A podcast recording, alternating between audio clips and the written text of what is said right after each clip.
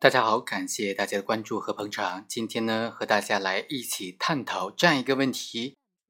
在刑事案件执行刑事判决的时候，法院能不能查封、扣押或者冻结夫妻之间的共同财产，或者是家庭共同财产呢？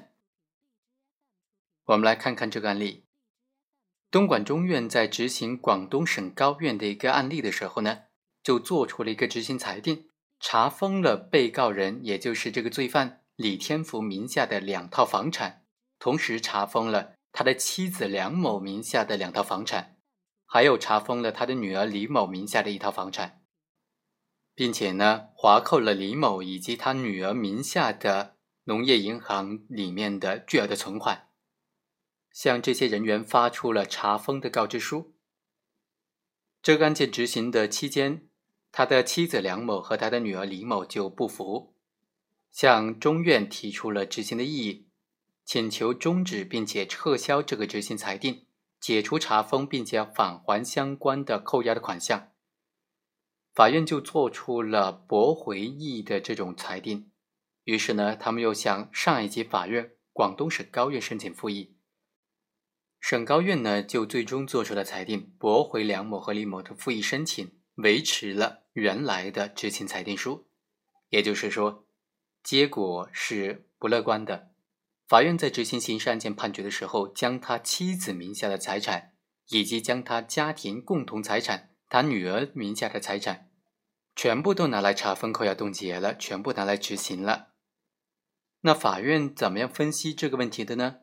他是为什么认为？他的妻子名下的财产，他的女儿名下的财产，他的家庭共同财产，都应当进行查封、扣押和冻结呢？法院就认为，首先，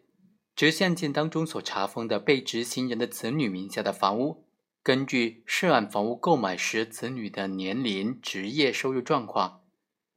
这个涉案的房屋啊，可以认定并非是子女本人出资购买的，而且刑事案件判决书当中已经认定了涉案的房屋。就是李某的家庭共同购买的财产，所以被执行人对于涉案的登记在他子女名下的法律上享有相应份额的房产，结合婚姻法的相关规定，这些财产就应当认定为是李某他们夫妻俩的共同财产。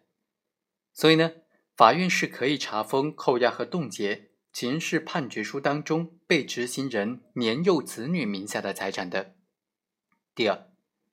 根据最高院关于刑事裁判涉案财产部分执行的若干规定的规定呢，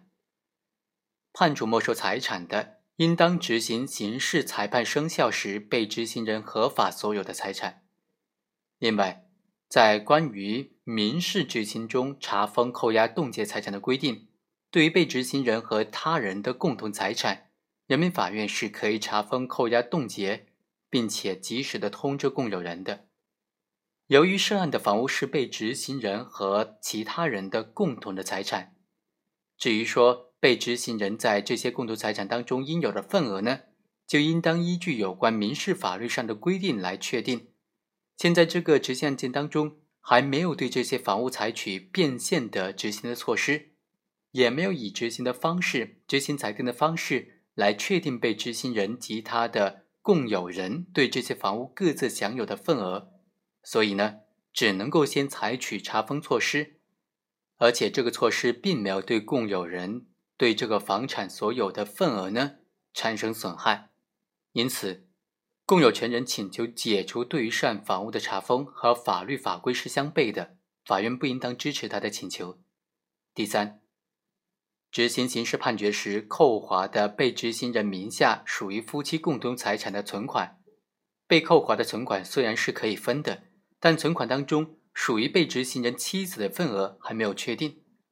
所以执行法院扣划的这个存款呢，他不退还给被执行人的妻子。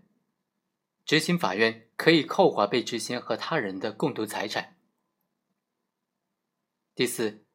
被执行财产的共有权人对于刑事判决书当中所认定的扣押的财产作为被执行人的个人财产予以没收等等不服的话。